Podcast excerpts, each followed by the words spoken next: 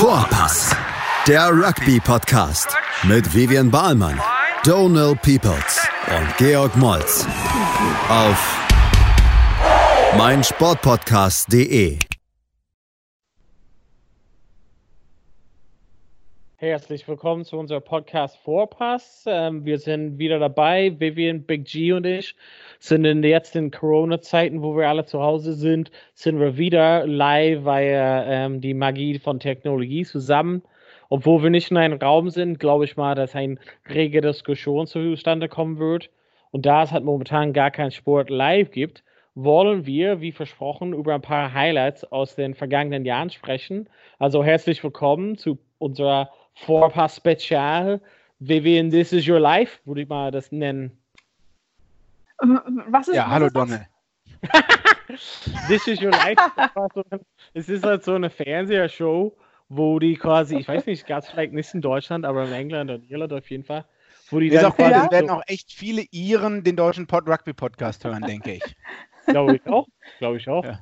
Mhm, Ähm, genau. die so die Leute rausgebracht haben und dann haben sie so äh, Leuten aus deren Vergangenheit geholt oder Bilder oder Geschichten so erzählt und dann haben gesagt, hey, this is your life.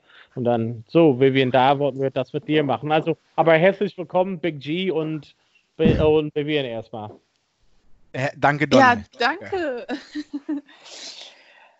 Wie geht's euch? Ja, wunderschön. Wir sind, Ja. also ich bin auf jeden Fall sehr gespannt auf deine, auf deine Highlights von, aus deiner Karriere bisher, deiner laufenden Karriere. Ja, ne, vor allem habe ich auch ähm, so ein bisschen drüber nachgedacht und das sind ja auch schon jetzt 17 Jahre, die ich Rugby spiele. Äh, da, wie lange spielt ihr bei dir denn schon Rugby? Das wollte ich auch mal an der Stelle wissen. Ähm, ich habe in 10 oder 2000, 12?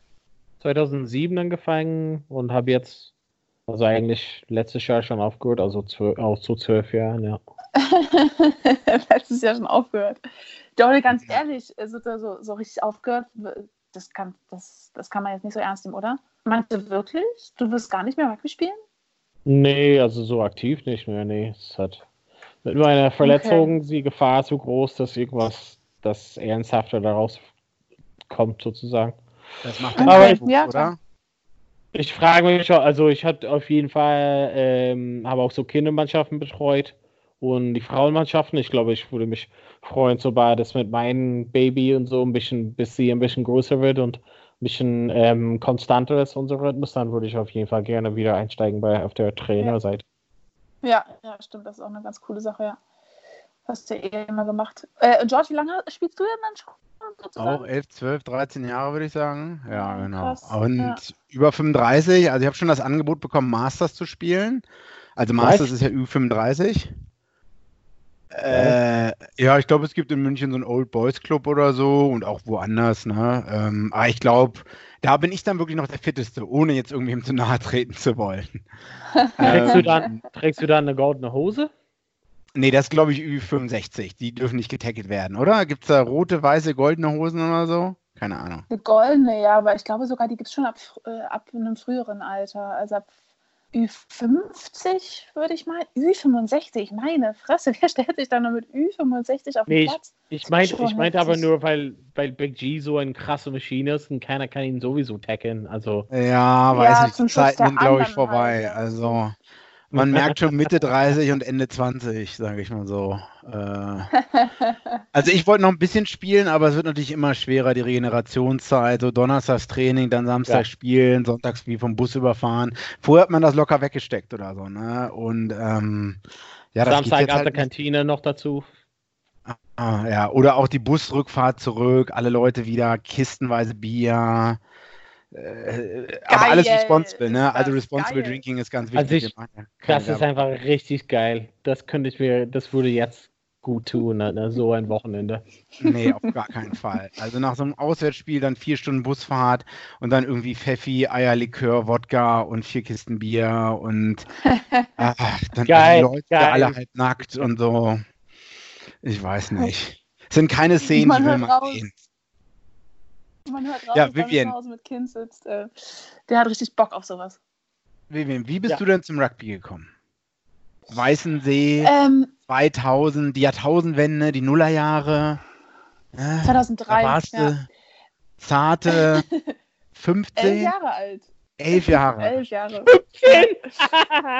Und deine Mutter Zarte dachte, oh, die ist so aktiv, hyperaktiv, ich schicke die zum RK03. Äh, ich war wirklich hyperaktiv. Einfach mal unheimlich froh, dass ich angefangen habe mit Rugby spielen, muss man echt sagen. Das hat die Jahre danach immer wieder gesagt: so, boah, endlich kommst du nicht nach Hause und willst nicht mit mir campeln, sondern du bist jetzt endlich mal ausgelastet und kaputt. Ähm, nee, aber ähm, das war über Schulwerbung. Ich war in der sechsten Klasse und ähm, Christian Will sagt euch ja allen was. Ähm, der kam damals in unsere Klasse und ähm, hat dann was über Rugby erzählt und hat uns alle zum äh, Probetraining eingeladen. Und dann sind wir da, ist die ganze Klasse da zum Probetraining.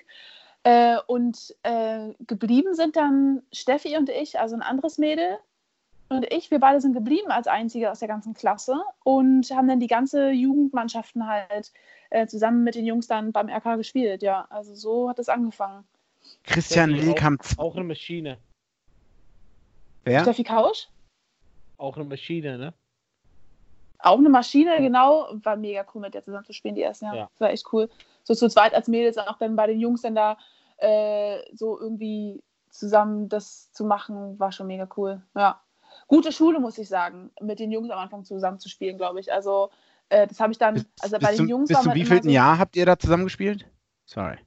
Bis 16. Also Bis- mit 16 musste man dann wechseln, weil der Unterschied dann so krass war und dann trennen die die Mannschaften. Und dann bin ich zu den Frauen, zu der Frauenmannschaft gegangen. Bert Burzlaff war dann Frauentrainer zu der Zeit.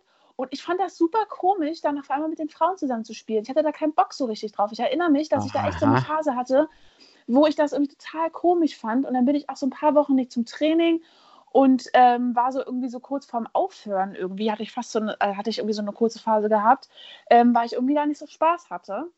Aber wie gesagt, Bert war Trainer und ähm, ich weiß noch, wie ich zu, wie ich zu Hause saß und ähm, mitbekommen habe, wie meine Mama einen Anruf bekommen hat. Und die hat so mit jemandem gesprochen, wo ich wusste, oh mein Gott, das hört sich so an, wie als wenn das einer meiner Trainer ist.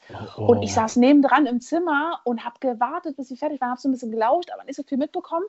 Äh, und die hatte zehn Minuten, jetzt weiß ich mit äh, Bert telefoniert und Bert hat meine Mama halt dazu gebracht oder hat sie versucht dazu, äh, dazu ähm, überzeugen, dass ich wieder zum Rugby-Training kommen soll. Und meine Mama kam dann nur rüber ins Zimmer und meinte, ja, wie denn, das, das war Bert und der hat gesagt, du musst auf jeden Fall zum Training kommen. Und dann ich so, okay, dann mache ich das. Und dann bin ich wieder zum Training gegangen. So einfach war das. Krass. Und seitdem kann ich halt nicht mehr aufhören. So, ne? das, ist, also das war einmal so eine Phase, die irgendwie so mitten auch in der Pubertät und keine Ahnung, was da doch, da wollte ich lieber äh, an den Orankesee baden gehen, irgendwie im Sommer. Ähm, und fand Training hat man für eine kurze Zeit doof, aber ähm, ja, das war genauso in dieser, in dieser Zeit, wo man dann zu den Frauen gewechselt ist. Ja. Wir haben ja gehört über ähm, deine Highlights deiner Karriere. Wir haben das kurz mal angeschnitten letztes Mal und du hattest ja mit Andreas auch quasi teilweise darüber gesprochen, also in unserem anderen, in anderen, anderen Folge. Ähm, wir haben aber eigentlich gesagt, dass äh, von uns äh, zu dritt bist du derjenige, der am meisten Erfahrung hast, auch dann weltweit, weil George und ich haben auch so Erfahrungen, aber irgendwie nicht so bunte, gemischte Sachen wie du. Und dann habe ich einfach gedacht, es wäre schon spannend zu sehen, was so richtig Highlights für dich waren in deiner Karriere. Natürlich, Mhm. ähm, indem du jetzt schon relativ lange dabei bist und ähm, ja, weltweit mit so vielen verschiedenen Leuten mitgemacht hast. Also Mhm. hast du dir so ein paar Gedanken gemacht, äh, was für dich wirklich in Erinnerung geblieben ist? Was war Boah, denn dein ja. erstes Highlight? Mein erstes Highlight war, ähm, deutscher Meister zu werden mit den, mit den Frauen vom RK03 Berlin 2011 im Sima Rugby. Im Da sind wir nach Wiedenbrück gefahren und, ähm, und irgendwie, ja, keine Ahnung, man, man, man spielt dann auch nicht so viele Turniere deutschlandweit und kann das gar nicht so richtig einschätzen irgendwie, aber wir hatten irgendwie eine, ein geiles, ein mega geiles Team zu der Saison. Also wenn ich auch die Fotos angucke, also wirklich extrem gute Mannschaft, muss man sagen, mit so Spielerinnen wie Daniela Schleut, Nicole Loden, die einfach auch alle Nationalspielerinnen waren, Anne Lormes, ähm, also hammergeiles Team. Und äh, wir sitzen so im Auto auf dem Weg nach Wiedenbrück irgendwie. Wo ist Wiedenbrück? Wiedenbrück ist irgendwo in Da, wo- NRW. Da, wo Timo NRW. Vollenkicker ist. Big Ja, genau. Timo, Vollenkämper kommt daher. Der ist wieder zurück, auch in der Heimat. Ähm, äh, und Vanessa Vollenkemper, damals Vollenkemper, mittlerweile hat sie geheiratet. Ist, sie ist nicht mehr Vollenkemper, aber die beiden auch Nationalspieler gewesen. Dafür kannte man immer so ein bisschen Wiedenbrück, ne? Für, für ja. die beiden so, also für Timo so, genau. Ähm, ja, eins von den hübschesten Männern Deutschlands, hätte ich gesagt. Oder vielleicht hübschesten Rugby-Spielern. Ja, okay. So ja, okay. ähm, und ich glaube sogar, dass äh, wir sind morgens losgefahren, sind um 4 Uhr haben wir uns getroffen, um nach Wiedenbrück morgens mit so einem kleinen Bus zu fahren und mit so zwei kleinen Bussen. Und ja. ich habe einfach mal fett verpennt, glaube ich. Ich glaube, dass ich dann angerufen wurde und die waren alle am Treffpunkt am SEZ in Berlin und ich lag noch im Bett und die haben mich angerufen und ich so, scheiße, ich habe verschlafen. Und dann meinen die so, Vivian, beeil dich, wir sind in fünf Minuten da, wir holen dich ab. Und dann, ähm, ja, verpennt gehabt, aber das sind, dann sind wir noch pünktlich losgekommen.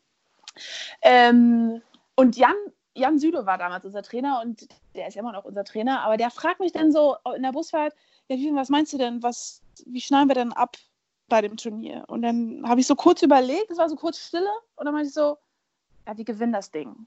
Und ich, aber irgendwie, das, ich habe das so gesagt und wir haben das Ding dann auch gewonnen, aber eigentlich, ich weiß nicht, ich, hätte, ich konnte das gar nicht witzig, ich konnte das gar nicht einschätzen eigentlich, weil wir kannten die anderen Mannschaften nicht, aber wie gesagt, wir waren halt so ein geiles Team, so eine geile Mannschaft und ich dachte mir, ey, das, wir, wir, wir rocken das, weil wir sind einfach hier gut drauf gerade und ähm, ja, da gibt's, ich glaube, ich weiß gar nicht, wie das ist, aber wir haben das Finale halt irgendwann gefilmt und dann ist so der Abpfiff von, von dem Spiel, wir haben auch gegen Wiedenbrück dann im Finale gespielt und das Spiel wird abgepfiffen und ich weiß gar nicht, ob Jan das Video gemacht hat, so ein Handyvideo oder so, ähm, aber man hört so, wie er so ganz leise auf einmal so, so singt, glaube ich. Wie er so singt. Deutscher Meister. Aber so mit seiner Stimme, wo man so, so ein bisschen so, man hört so, das sind die Tränen im Auge, glaube ich. Also man so echt gerührt und man hört dann so, wie er das so singt. Ich glaube, wenn ich das richtig in Erinnerung habe, ist es so gewesen. Äh, aber ja, wir haben echt, wir sind da zurückgefahren nach Berlin. Ich weiß nicht aus welchem Grund, aber die Herrenspieler, ganz viele Herrenspieler waren in, im Stadion Buschallee und wir sind dahin und haben die ganze Nacht da gefeiert und gefühlt die ganze Woche gefeiert, dass sie deutscher Meister wurden. Also das war, das war ganz geil, ja. Erstes Highlight, kann man schon so sagen. Ja. Sehr, sehr geil. Wie war die Rückfahrt? Ähm, Kassen Bier, Kassen Pfeffi. Der Pfeffi schon, bestimmt eher dann so Sekt und sowas. Hugo, Hugo trinken wir Mädels. Wie alt immer. warst du da? Ähm, 19. 19, ja. Ja. Und da hast du genau. dann Durst, Durst geleckt? Wie sagt man? Nee, was hat man geleckt? Hast, war dir dann äh, klar, okay, ich kann jetzt hier was reißen, wenn ich, äh, wenn ich noch härter trainiere und mich richtig reinhänge? Ähm, das kam schon ein bisschen früher, muss ich sagen. Also, weil einfach bei uns beim RK, ähm, als ich noch kleiner war, war, war immer klar, da gibt es überall, so bei den Herren, in den Jugendmannschaften gibt es Nationalspieler.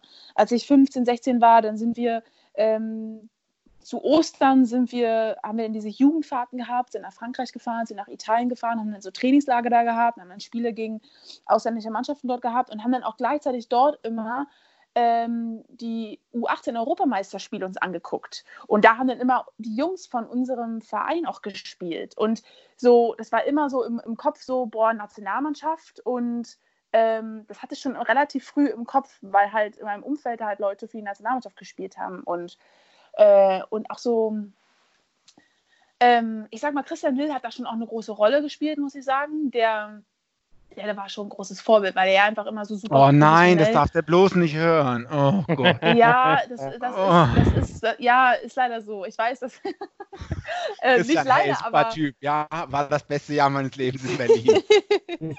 Ihr habt es auch in dem anderen George, aufstehen, schneller! ähm, aber alle, alle haben, also ich weiß, dass das nicht so, so viel an ich weiß nicht, an Zustimmung immer gefunden hatte. Aber ich fand das immer cool, wie ernst er das genommen hat. Und er ist ja auch irgendwie damit erfolgreich gewesen. Er ist ja mal ein fitter Typ so gewesen. Und ähm, oder? Also ist ja immer. Aber ich meine, er so? hat schon, er hat also er hat auf jeden Fall einen Anspruch an Leistung, weil er es einfach so vielleicht mal woanders gesehen hat und das war der Einfluss, was er halt reingebracht hat. Und ich glaube, das hat ähm, nicht nur für dich, sondern anderen äh, einfach so die, die Latte hochgelegt und da hast, hast du auf jeden Fall einen neuen Horizont dann bestimmt gesehen. Und ähm, vielleicht wollen wir da noch, ähm, um, um das so flüssig die Übergabe oder die, zuzumachen, ähm, also du hattest einfach nicht nur in Deutschland äh, ganz viel Erfahrung gesammelt, aber auch relativ, sagen wir mal, Europa und weltweit. Hast du da noch so, so ein Highlight aus den vergangenen Jahren von so eher so weltweit? Du hattest auch letztens angeschnitten äh, mit diesem Donald, Tribe. Ich eine Frage vorher. Okay, gerne. Darf ich die stellen? ja, das ist your life, Vivian. Alle Fragen. Äh, na, ich wollte mal wissen, wenn man so 19 ist, Rugby spielt, das ist 2011 und so, ähm, gab es da mal blöde Sprüche von irgendwelchen Jungs oder von irgendwelchen Leuten, so, ah, was willst du denn Rugby spielen oder so? Können Frauen überhaupt Rugby spielen? Also wenn man das so in einem Umfeld erzählt, wo man nicht mit Rugby-Spielern zusammen ist, dann war das in den frühen Jahren bei mir noch ganz extrem, so dass die Leute das erstens häufig noch gar, gar nicht kannten, die Sportart. Und dann mhm. wirklich, man sagt das und dann sieht man sofort, wie dann so ein Blick kommt, wie denn man so abgecheckt wird von oben bis unten und dann mhm. so, äh, du bist eine Frau, du spielst Rugby, das ist doch ein harter Sport. Und dann auch so, mhm. was, es gibt Frauen-Rugby und ähm, so in der Richtung. Aber ähm, da war das dann eher auch so, nicht so, öh, du als Frau spielst Rugby, sondern es gibt Rugby Klar. und äh, das, das gibt es dann auch für Frauen, Fragezeichen. So, da war das noch viel größer, ähm, das Ding, dass, dass man die Sportart gar nicht kannte. Und da muss ich sagen, dass man das ganz krass merkt oder dass ich das ganz krass merke, dass es heute ganz anders ist. Wenn man das heute erzählt, dann kennen die Leute immer eigentlich Rugby.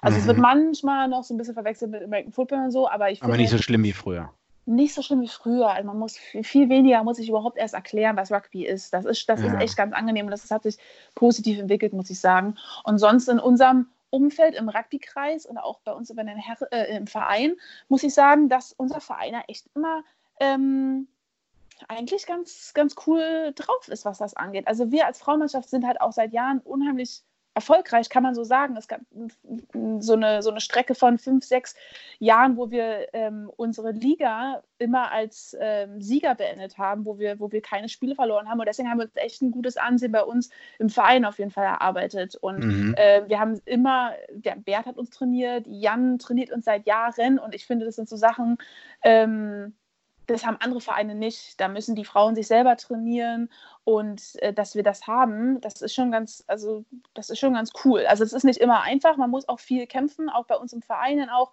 ähm, dass man gewisse Sachen, dass man einen Anspruch kriegt auf, ich sag mal, dass wir auch was Trainingsplätze angeht, und, mhm. weißt du, so Sachen. Aber so grundsätzlich muss ich sagen, okay. ähm, geht es uns da, glaube ich, ganz gut bei uns im Verein, ja. Ähm, oh. Bevor wir weitermachen, wollen wir erstmal kurz Pause machen, bevor wir ins zweiten Teil gehen? Ja, auf jeden Fall. Jetzt wäre Zeit für eine kurze Pause und dann gucken wir mal auf die internationale Erfolge von Vivian in Teil 2 gleich. Bis gleich. Vernimmt sich, was man will, dann wilde Gerüchte entstanden. Fast nichts davon stimmt. Tatort. Sport. Wenn Sporthelden zu Tätern oder Opfern werden, ermittelt Malte Asmus auf meinsportpodcast.de. Folge dem True Crime Podcast, denn manchmal ist Sport tatsächlich Mord. Nicht nur für Sportfans.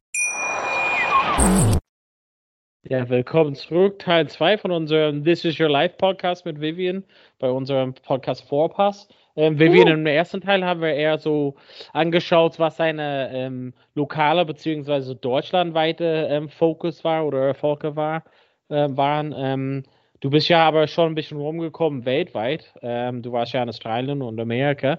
Vielleicht hast du da so ein, zwei Geschichten, so aus deiner weltweiten Erfahrung. Du hast letztes Mal auch angeschnitten mit Tribes, diese ähm, Auswahlmannschaft und so. Hast du da vielleicht so ein paar coole Stories für uns aus deinem Live?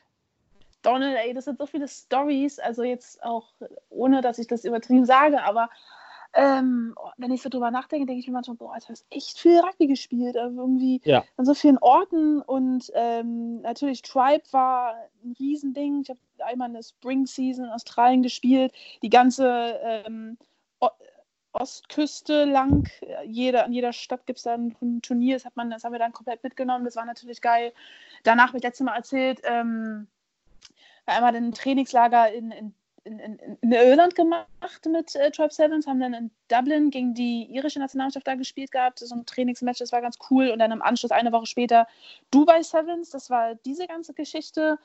Ähm, aber ich sag mal so europaweit, was natürlich, das, das habe ich jetzt im, im Vorfeld, habe ich das gar nicht so auf dem Schirm gehabt, aber ein Riesenhighlight war natürlich, dass wir mit dem RK 03 ähm, auch immer auf so internationalen Turnieren versuchen, ähm, auch mitzumachen. Also wir suchen, haben uns in den letzten Jahren immer so im Sommer ein großes Turnier gesucht, wo man dann mal ähm, auf einem größeren Parkett irgendwie ähm, Spielerfahrung sammelt.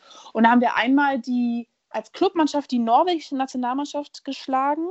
Ähm, das war natürlich dann so als für uns als Mannschaft ein Riesending. Also das war, das war echt hammergeil. In, in Frankreich haben wir es bei Stanislas Sevens haben wir eine norwegische Nationalmannschaft geschlagen. Ähm, und wir haben noch eine Nationalmannschaft geschlagen. Ich, boah, Jan bringt mich um, wenn, wenn mir das jetzt nicht einfällt. Aber, Ach, der hat das ähm, auch schon wieder vergessen. nee, auf gar keinen Fall hat er das vergessen. Boah, der hört sich irgendwie zu eh nicht. nee, aber das sind natürlich so, so Momente, die man mit der Mannschaft ja. erlebt, mit der man irgendwie seit Jahren dann irgendwie so zusammen ist. Und das ist halt so krass, weil irgendwie war natürlich mit so vielen verschiedenen Mannschaften weltweit unterwegs, aber dann hast du halt wirklich dieser Anker, ist halt wirklich schon wieder RK 3 Berlin. Und ja. im Sommer spielt man dann mit denen auch die großen Turniere. Äh, Donald, wir haben zusammen so viele Turniere auch erlebt, als du uns trainiert hast. Also ähm, ja, das, also das, das ist dann schon krass. Ähm.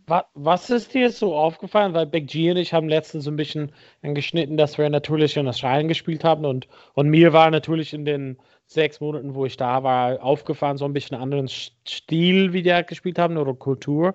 Ist dir da was aufgefallen? Du warst ja in Amerika oder Dubai oder Australien oder überall. Ist dir was aufgefallen, dass es halt irgendwie, also der Kultur wie Rugby gelebt oder gespielt wird, ist es halt anders wie hier in Deutschland? Ist es dir aufgefallen vielleicht?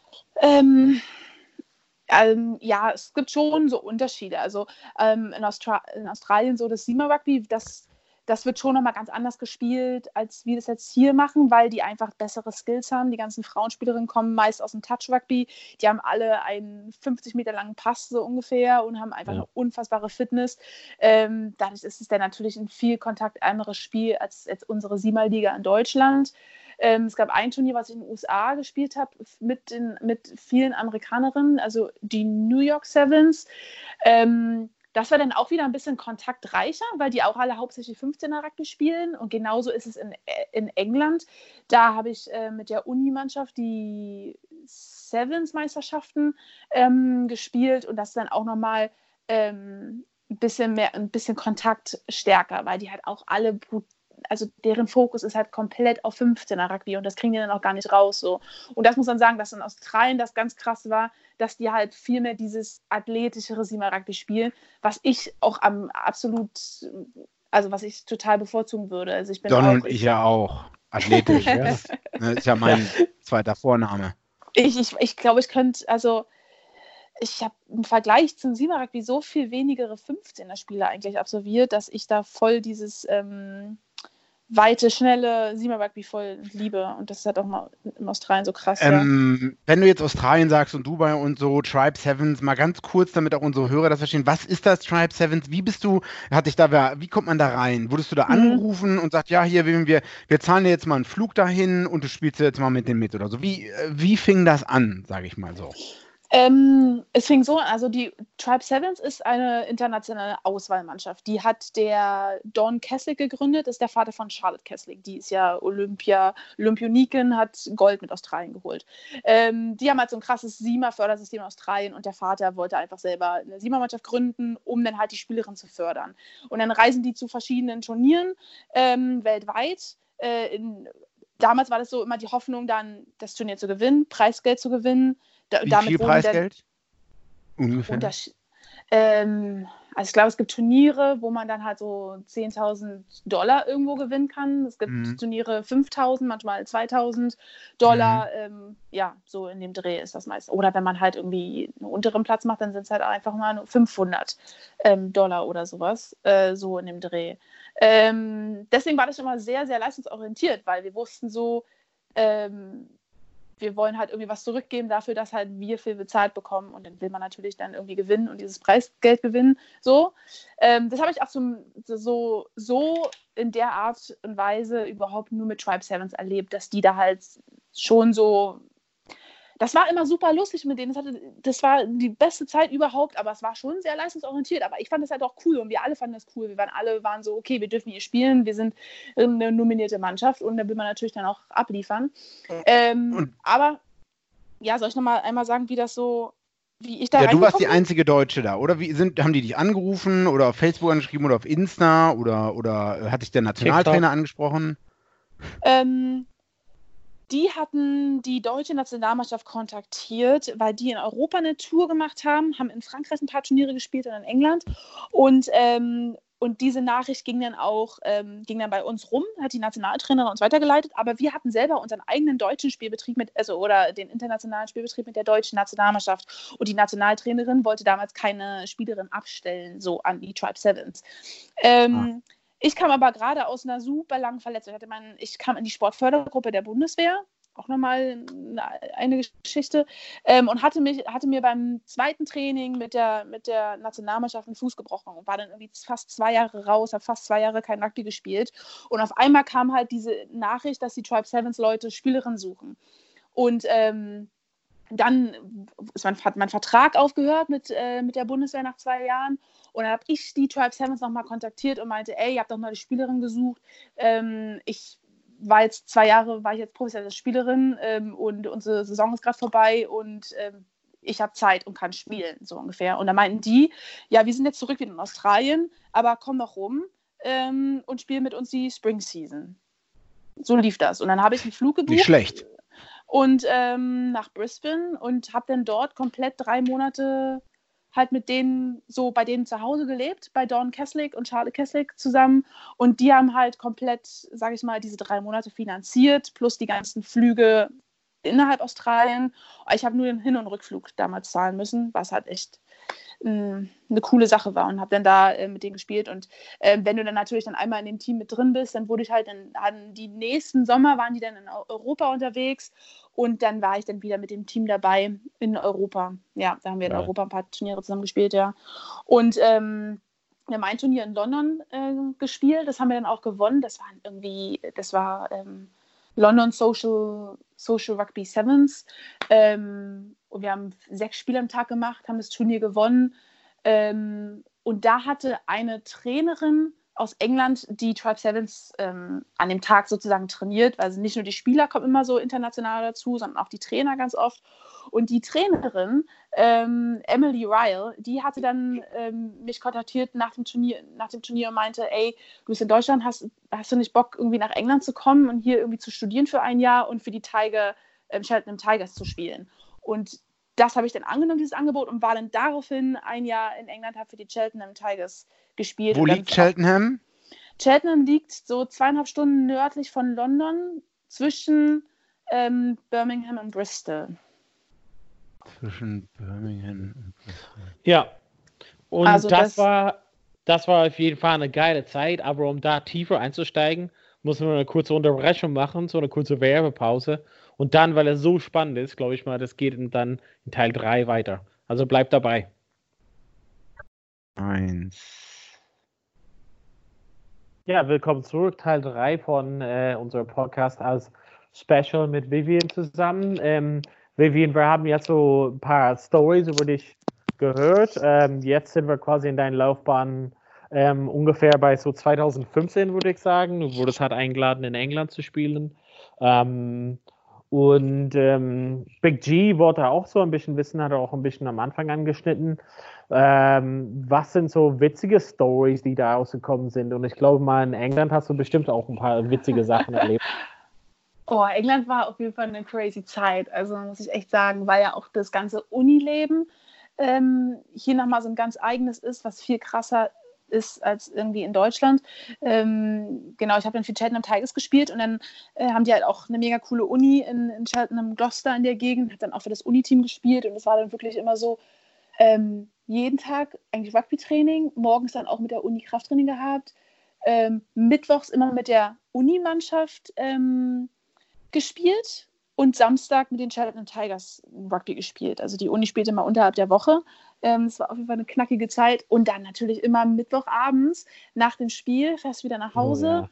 und dann halt fett ähm, ähm, wie, äh, Mittwoch Sports Night. Donald, Oh, du warst yes. einmal mit dabei. Du warst ja auch einmal Yes, hier, yes, hast dich besucht. Und ähm, es ist immer ein Big Dress-Up. Also es gibt immer ein, ein Thema und die ganze Mannschaft muss sich so verkleiden. Und das war für mich so der krankeste Kulturschock, weil ähm, ja, die ganze Mannschaft trifft sich dann. Jeder hat dann so einen Trichter vor der Nase ähm, mit Bier. Oh und dann gibt es halt so Spiele, so richtig Hardcore-Trinkspiele, die man dann machen muss. Ähm, und es war dann halt natürlich so, dass ich halt überhaupt gar keine Spiele kannte und dann halt irgendwie die ersten Wochen halt wirklich jeden Mittwoch komplett abgeführt wurde von der ganzen Mannschaft. Mit der, so nach und nach, wo habe ich dann die Spiele gerafft und so. Ähm, aber das ist natürlich so, da musst du dann durch. So, die, jeder, der irgendwie die, ähm, das erste Jahr in der Uni hat, muss da durch. Für mich war nochmal doppelt schwieriger, weil dann auch wieder andere Sprache und so und dann voll viele Sachen verstehst du nicht und dann ähm, aber das war krass. Da kann man auch, das, das, das kann man auch gar nicht im Detail genau erklären. Das muss man auch irgendwie so erlebt haben. Und das sind dann auch so interne Sachen, die, weiß ich nicht, man freut sich, dass die dann auch so ähm, intern so zelebriert werden. Aber ähm, Dass da keine dann- Fotos auf Insta gibt. Ja, das auf hätte- gar keinen ja. Fall. Das, das Prince Harry hätte das sich ausgewünscht, bestimmt. Da gab es dann in unserer Mannschaft auch ähm, Spielerinnen, die dann, ähm, so Sarah Byrne, die spielt heute für England, die war immer ganz krass, so Leute, keine Fotos, keine Fotos und so. Also das war schon immer echt ein bisschen serious. Millie Wood hat auch für die Sima ähm, englische Nationalmannschaft gespielt oder spielt auch noch und ähm, das war schon krass. Die musste mal krass aufpassen, dass dann irgendwie nichts auf Instagram landet. Ähm, aber wenn dann so die ganze Mannschaft auf einmal in so Army-Outfits ist oder in eine Oh, Nacht, das war ganz Mhm. cool, ähm, haben wir dann eine German Night gemacht und alle waren so in deutschen Klamotten ähm, angezogen und so. Die sind dann auch wirklich, die nehmen das so ernst, ne? Die gehen los und kaufen sich Zeug und äh, jeder hat dann irgendwie so ein kariertes Shirt an und irgendeine Lederhose von weiß ich woher die die auskramen. Ähm, und sie dann alle aus, sieht, man sieht dann aus wie das Oktoberfest. Plötzlich so Mittwochabend in Cheltenham, ähm, kleines Oktoberfest. Ähm, aber das waren so, ja, Ja. krasse, krasse Geschichten. Eine Sache, die richtig lustig ist, ähm, eine Spielerin von uns, kann ich jetzt auch nicht sagen, wer, weil ich glaube, sie hat das auch ihren Eltern nicht erzählt, aber sie hat sich, sie wurde, ähm, eine Spielerin von uns wurde ähm, Spielerin des Spiels, als die Mannschaft in Twickenham ähm, so das große Endspiel der ähm, Uniliga hatte. Die haben das Finale, also ein Jahr bevor ich nach England gegangen bin, haben die dann das Finale der Unimannschaften in Twickenham ausgespielt. Sie wurde Spielerin des, des Spiels und hat sich diesen Titel, Spielerin des Turniers 2014, auf ihren Hintern tätowieren lassen. Also das sah aus, dieses, dieses Tattoo, So, hat die das betrunken gemacht oder nüchtern? Nee, nüchtern. Das, das Ah. ist sie ganz stolz, da ist sie ganz stolz drauf. In der Kabine, wenn die duschen geht, sieht man halt diesen Titel. Ähm, Player of the, of, the, of the Match 2014, Twickenham, Bucks Final. Ähm, das, Das, das ist auf echt viel. Ist es halt quasi ein Pobacke oder beides? Oder ist Es ist so eher so ein quadratisches Format sozusagen auf einer Probacke, ja. krass. ja. Nötig. Auf jeden Fall. Und quasi die, die, ähm, da hast du auch dann 15er gespielt, ne? In England? Ja, es war komplett 15er. Ähm, Wie war für dich, wie war, wie war für dich quasi die Umstellung? Weil natürlich in Deutschland hast du eher den Fokus quasi auf Siebener gehabt und dann plötzlich also stellt halt alles um auf also Mhm. quasi hauptsächlich 15. Wie war das für dich?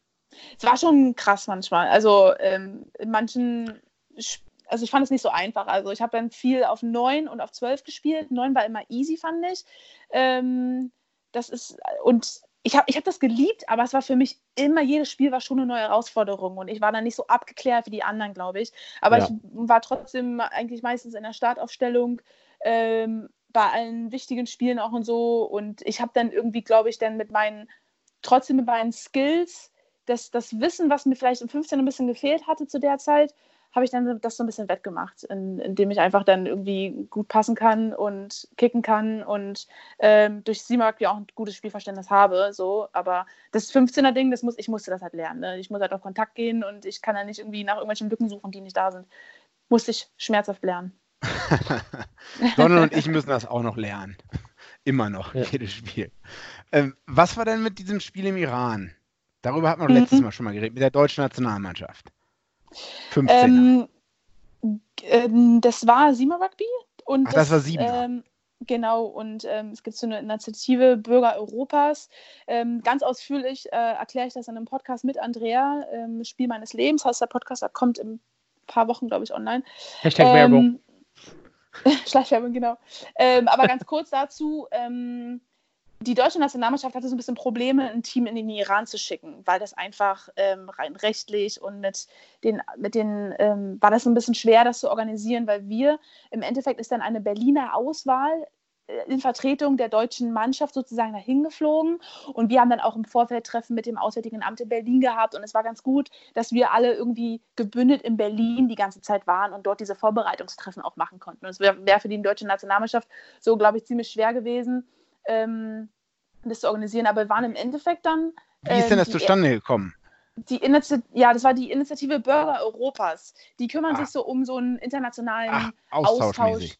Genau. Ah, okay, okay. Ähm, und die haben äh, davon erfahren, dass es in Iran eine Rugby-Mannschaft gibt und haben ähm, ein Jahr bevor wir hier hingeflogen sind, war die iranische Mannschaft, die U18 und die Frauen ähm, in Berlin und haben so ähm, gegen die U18-Nationalmannschaft in Berlin gespielt, so ein, so ein Mini-Friendly Tournament und auch ein kleines Turnier gegen Berliner Mannschaften äh, dort gespielt und dann sollte dann ein Jahr später der Rückaustausch stattfinden. Das war von vornherein so geplant, dass die einmal herkommen und wir einmal hinfliegen. Ähm, und World Rugby hatte auch darüber berichtet, weil wir echt die erste Mannschaft Ja. sind, die jemals überhaupt Frauen und Männer im Iran Rugby oder zu, ja, nach Iran Was? geflogen sind und dort zu spielen. Und ähm, wie genau das war, das muss man dann auf jeden Fall, das ist auch, ähm, habe ich eine Stunde mit Andreas drüber, drüber Ja. gelabert. Also es war schon eine Da krasse kann man Erfahrung. auf jeden Fall, das lohnt sich auf jeden Fall reinzuhören. Ähm, vielleicht wollen wir halt noch für, für heute einfach mal so auf ein, zu einer Zusammenfassung kommen. Also Big G hatte auch so eine Frage wegen, ähm, gab es auch so Punkte, wo du dran gezweifelt hast? Also wir wollen halt nicht mit einem Lowlight aufhören, aber vielleicht das kurz anschneiden und dann können Mhm. wir aufhören mit einem, einem Höhepunkt. Aber gab es halt so ein paar Sachen, ähm, die nicht so gelaufen sind? Du hast ja vorher erwähnt, ähm, ein, zwei Verletzungen, wo du halt so ein, zwei Jahren insgesamt irgendwie so gelitten hast. Ähm, Gab es irgendwas, worauf du verzichten musstest? Oder war, war dein Leben irgendwie beeinträchtigt, indem du halt, keine Ahnung, mit Krücken rumgelaufen bist oder dein Job irgendwie beeinträchtigt wurde? Ähm, also im Großen, also ja, also diese Verletzung, ähm, die ich hatte zu Beginn der Sportsoldatenzeit, das war halt auf jeden Fall bitter, weil ich habe den Fuß gebrochen und war quasi echt anderthalb Jahre raus. Das hat sich irgendwie so kompliziert entwickelt gehabt, dass ich so lange nicht spielen konnte. Das war natürlich bitter. Ich habe irgendwie sehr, wirklich, ich war Sportsoldatin, war in Köln, habe äh, anderthalb Jahre wie bekloppt meine zwei bis drei Einheiten pro Tag, pro, pro Tag gemacht und konnte aber kein einziges Turnier oder Spiel spielen in der Zeit. Ähm, das war bitter, aber trotzdem muss ich sagen, war ich danach so fit und so schnell, wie ich vorher nie zuvor war. Und das war trotzdem gut, dass ich dann in der Zeit Sportsoldatin war und ein gutes Training genossen habe. So. Ähm, ich musste natürlich, also ich habe das immer so gern gemacht, dieses Leistungssportler-Ding. Und ähm, auch als Nicht-Sportsoldatin ähm, mache ich trotzdem jeden Tag, versuche ich jeden Tag mein Training zu machen und habe irgendwie nie aufgehört, das immer so, so übelst professionell zu sehen, muss ich sagen. Ja. Habe da, dadurch natürlich auch, also es gibt so eine Sache, die ich, die ich auf jeden Fall, auf die ich verzichtet habe, was ich auch heute bereue, muss ich sagen. Ich hatte einen Lehrgang ähm, mit der Nationalmannschaft und habe dafür eine Hochzeit abgesagt. Und äh, das würde ich jetzt, da war ich irgendwie 19 Jahre alt. Ähm, Falk Duwe hatte auch zu der Zeit einen Lehrgang und wir beide haben die gleiche Hochzeit abgesagt von äh, guten Freunden von, ich habe sie schon erwähnt, Nicole Loden hat Mark äh, Loden geheiratet. Äh, und diese Hochzeit habe ich abgesagt für einen Lehrgang und äh, das bereue ich schon, muss ich sagen. Das sind so Sachen, das würde ich heute nicht mehr machen. Ähm, ich habe zum Beispiel jahrelang als, als Jugendliche kein Ostern zu Hause verbracht, weil ich immer einen Lehrgang hatte zu, der, zu den freien Tagen. Also ich habe schon wenig, also viel auf Familie und äh, sowas verzichten müssen. Ich habe auf jeden Fall ein schlechteres Abitur gemacht, weil ich alle meine Wochenenden für Lehrgänge in Heidelberg, Heidelberg verbracht Sondern habe. und ich habe gar kein Abitur. Ja, das stimmt. Da hast du Okay. recht. Ähm, ja, das sind so Sachen, Ja. ähm, Ja, auf die das- man verzichten das- musste. Ja, klar, das Aber- hat beeinträchtigt, ne? bis aber auf die Hochzeit, muss ich sagen, würde ich auch nichts anderes machen. Also ich habe im Ja. Großen und Ganzen, ähm, hat mir das Rugby schon gut getan. Also auch abseits des Sports. Also was ich daraus mitgenommen habe, so für mich menschlich, was ich für Leute getroffen habe, was man für Erfahrungen gemacht hat, das will ich auf gar keinen Fall missen, ja. Wir wollen ja mit, mit einem Höhepunkt aufhören und du hattest schon ganz viele Höhepunkte und jetzt extrem viel ähm, uns äh, mitgeteilt oder erzählt. Ähm, hast du irgendwas noch, womit wir halt gut aufhören könnten? Also was du halt noch uns sagen willst oder was du halt bisher gesagt hast? Ähm, ich glaube, ich habe jetzt so. Also grundsätzlich muss ich sagen, das habe ich gerade schon gesagt, es hört sich auch so ekelhaft cheesy an, ne? Aber dass ich so Rugby gespielt, dass ich überhaupt damit angefangen habe, ist das in so vielen Dingen so das Beste, was ich machen konnte. Weil, ähm, ich weiß nicht, also ich kann jetzt hier nicht mein ganzes Leben erzählen, will ich auch gar nicht, aber es hat mir in so vielen Dingen, habe ich da so viel dra draus mitgenommen und vielleicht ist es auch einfach so dieses, man könnte sagen, es ist so dieses ähm, Mannschaftssport-Ding, wo man halt so viel draus sieht. Ich meine, ihr habt es beide letzte Woche oder bei der letzten Ausgabe erzählt, was ihr so aus dieser Zeit mitgenommen habt, als ihr in Australien gespielt habt. Das ist halt so ein krasser, familiärer Mannschaftssport, ähm, ja. der einfach, einfach für sich spricht und weswegen wir das halt so lieben. Ähm, vielleicht ein Spiel, was ich halt nochmal rauspicken würde, ist ähm, das erste Spiel, was ich für die 15er Nationalmannschaft gemacht habe ähm, weil das bei uns im Stadion Buscherlee in Berlin stattgefunden hat. Und da war ich, als ich das gehört habe, dass ich dass das so stattfindet, dass das Spiel in Berlin stattfindet, ähm, auf dem Platz, wo ich angefangen habe, Rugby zu spielen, ja. war, natürlich, war natürlich ein Mega-Highlight für mich. Also ähm, ich habe in dem Spiel einen Versuch gelegt, also besser hätte alles nicht kommen können. Das war schon einer meiner absoluten Highlights. So die ganzen, so Jan war da, meine Mama war da und äh, ja, das ich war da. Cool. Warst du auch da? Ja. ja, cool. Also ich fand da auf jeden Fall natürlich ähm, vielen Dank auf jeden Fall für deine für deine Zeit und deine Worte. Natürlich ähm, hast du extrem viel erzählt und wir, wir durften extrem viele Fragen stellen. Ich glaube, wir hätten auf jeden Fall noch fünf Stunden verbringen können, aber wir haben versucht auf jeden Fall so kompakt wie möglich zu schaffen. Ähm, ja, ich habe es auch, auch versucht. Das große Danke auf jeden Fall ausrichten. Ja, danke. Wie bitte? Auch von mir. Ja, danke, gerne, danke, gerne. sagt Ey, cool, cool, dass wir das machen konnten. Ähm, erzähle auch gerne davon. Vielleicht hat man es mitbekommen. Ähm, ja, nee, also ja, fand ich cool. Ja. Gerne. Cool. Also, Vivian, das war auf jeden Fall, das war auf jeden Fall dein Leben im Rugby bisher. Die Geschichte geht aber weiter. So knapp, eine Stunde. Ja, genau. Das war alles, das war alles deine letzten 17 Jahren in einer Stunde. Big G? Ja, bisher geht meine Geschichte noch weiter, ja. Donald, ich habe noch nicht aufgehört mit Spielen. Big G, ich habe keine Fragen mehr. Äh, nee, ich, vielleicht schaffe ich es jetzt mal, die Folge zu hochzuladen, bevor eine Woche ähm, vergeht oder so. Das wäre schon ein Erfolg für mich. Ich denke gerade schon weiter. Das musst du rausschneiden, Josh. ja, das muss Nee, nee, auf gar keinen Fall. auf jeden Fall. Hat vielen mich lieben gefreut, Dank Jungs. Ja, vielen lieben Dank für die, für die Zeit, Vivian. Vielen lieben Dank an euch fürs Zuhören und hoffentlich bis bald in der nächsten Ausgabe. Bis Tschüss. bald. Bis Ciao. dann. Tschüss. In rund 40 Folgen habt ihr mich jetzt schon sagen hören, I want to tell you about the Beatles. Ich habe euch die Geschichten zu ihren Alben und ihren Songs erzählt, euch ihre wichtigsten Wegbegleiter und Vertraute vorgestellt und natürlich die Orte, die für die Bandgeschichte eine wichtige Rolle spielten. Habt ihr die drei bisherigen Staffeln schon durchgehört? Nein? Na, worauf wartet ihr dann noch? Rein in den Podcatcher eurer Wahl und einfach mal losgehört. Und folgt gerne auch unserem Instagram-Kanal iwtty-Beatles Podcast. Vorpass, der Rugby-Podcast mit Vivian Bahlmann, Donal Peoples und Georg Moltz auf meinsportpodcast.de.